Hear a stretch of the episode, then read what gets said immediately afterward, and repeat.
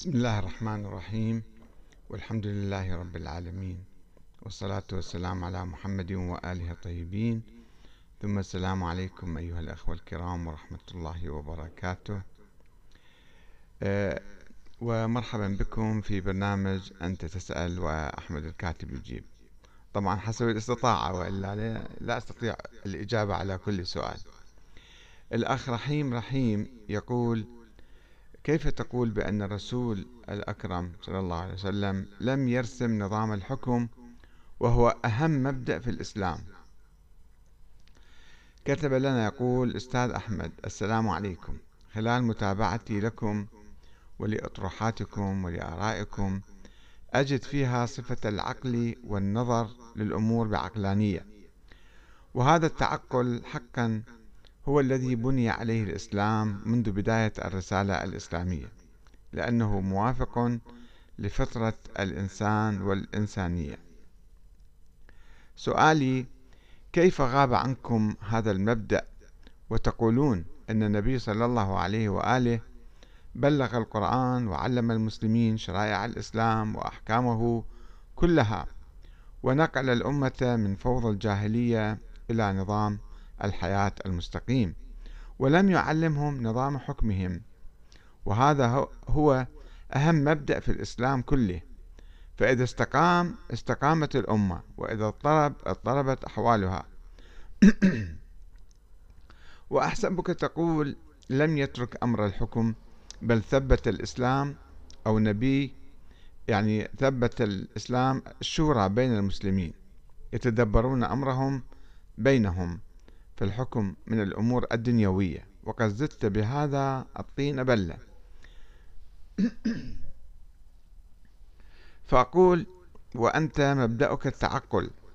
أيعقل أن تترك الشريعة أو أن يترك الرسول للمسلمين هذا الأمر للشورى الذي حدثت فيه الاختلافات منذ الساعات الأولى لوفاة النبي وإلى يومنا هذا. وعندما نصب أو نصب أبو بكر على الخلافة أصلا ما قالوا شورى بل قالوا فلتة. والذي حدث أيضا من أجله أشد وأشرس آه، القتال بين المسلمين.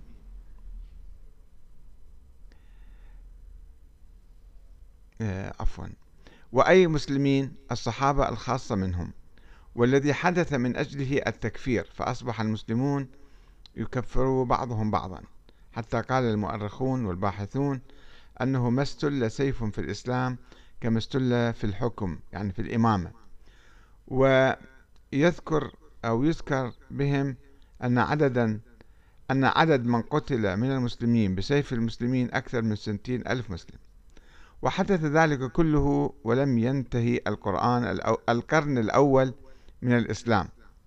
وكل ذلك بسبب مبدأ الشورى الذي تقوله. واستمر الأمر سواء أو سوءا فصار الحكم ملكا متوارثا وصارت الدولة الأموية ومن بعدها قتلا وذبحا صارت الدولة العباسية وبعدها مماليك استأثروا بالبلاد والعباد ممن هم أرادوا للناس حتى أصبحت الأمة الإسلامية أسوأ الأمم. نجني ثمارها اليوم أنا وأنت. فكيف غاب هذا عن تعقلك يا أستاذ؟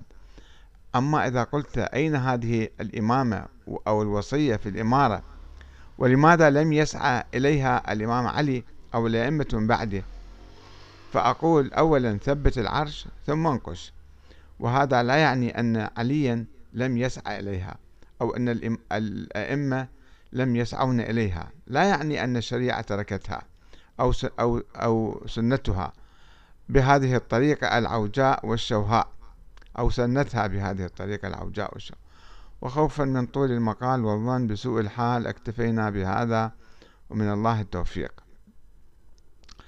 فقلت له أخي العزيز رحيم إن الله عز وجل أرسل النبي محمد صلى الله عليه وآله مع معجزة القرآن الخالدة ولم يقبل منه المشركون إلا بالسيف. فهل تريد منه أن يرسل أئمة بلا أي معجزة ولا سيف مثلا؟ وليس إماما واحدا وإنما أئمة وحكاما إلى يوم القيامة وفي كل مكان.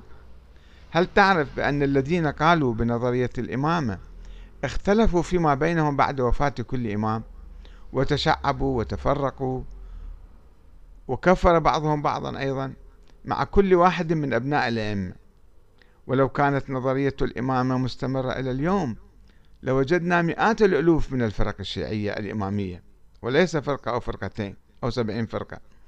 ثم أن المسألة من أساسها ليست عقلية وإنما هي شرعية. والواقع يقول أن القرآن الكريم لم يتحدث عن الدستور ونظام الحكم وبإمكانك أن تقرأ القرآن من أوله إلى آخره لتعرف ذلك. وكذلك فعل الرسول حيث لم يتحدث عن نظام الحكم أو نظام الخلافة.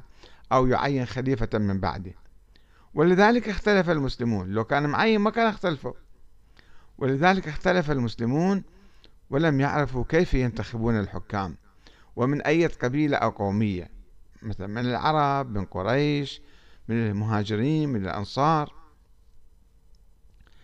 آه ثم واجتهد بعضهم كالأنصار الذين أرادوا أن ينتخبوا أميرا عليهم من بينهم وللمدينة يعني في حدود المدينة. ثم تدخل المهاجرون القرشيون فأقنعوهم بانتخاب قرشي هو أبو بكر حتى يقبل به العرب. هكذا قالوا. ولم يكن هناك دستور واضح للشورى. فعين أبو بكر عمر ثم عين عمر شورى مؤلفة من ستة من, من زعماء القرشيين المهاجرين ثم انتخب الناس الإمام علي بعد قتل عثمان ثم بايع المسلمون الإمام الحسن من دون وصية من أبيه. ثم تنازل الحسن عن الخلافة لمعاوية. وانتهى الأمر. ونحن لا نستطيع أن نفترض على الله شيئا لم يتحدث عنه أو نقول يجب على الله أن يعين الأئمة أو الحكام إلى يوم القيامة كما قال بعض الإمامية. وإنما علينا أن نسلم أمرنا إلى الله تعالى ونهتدي بهداه وبقيم القرآن ومبادئ الحق والعدل وندير أمرنا بالشورى وبصورة سلمية من دون استكبار أو استعلاء فئة أو سلالة على أخرى. النتيجة يعني إحنا الآن لماذا نفترض أن الإسلام كان يجب أن نقول كذا أو يعمل كذا؟ أن الله كان مثلا يسن آه، الدستور أو نظام الحكم. لأن هذه مسألة مستمرة حسب ظروف الحياة آه، المختلفة. كل بيئة كل مجتمع كل زمان كل ظرف من ظروف الحضارة مثلا هناك طريقة لانتخاب الحاكم. فالله سبحانه وتعالى يعني عندما تحدث عن أشياء وسكت عن أشياء وسكت عن أشياء ليس إهمالا وإنما لحكمة يراها الله سبحانه وتعالى وحتى تكون فيها مرونة وتطور. إذا كان الله يعين مثلا سلالة معينة أو شخص معين والناس يختلفون عليه بعد كل إمام لا يعرفون هذا يعني ماذا يوجد عليه من نص؟ النص مو سهل.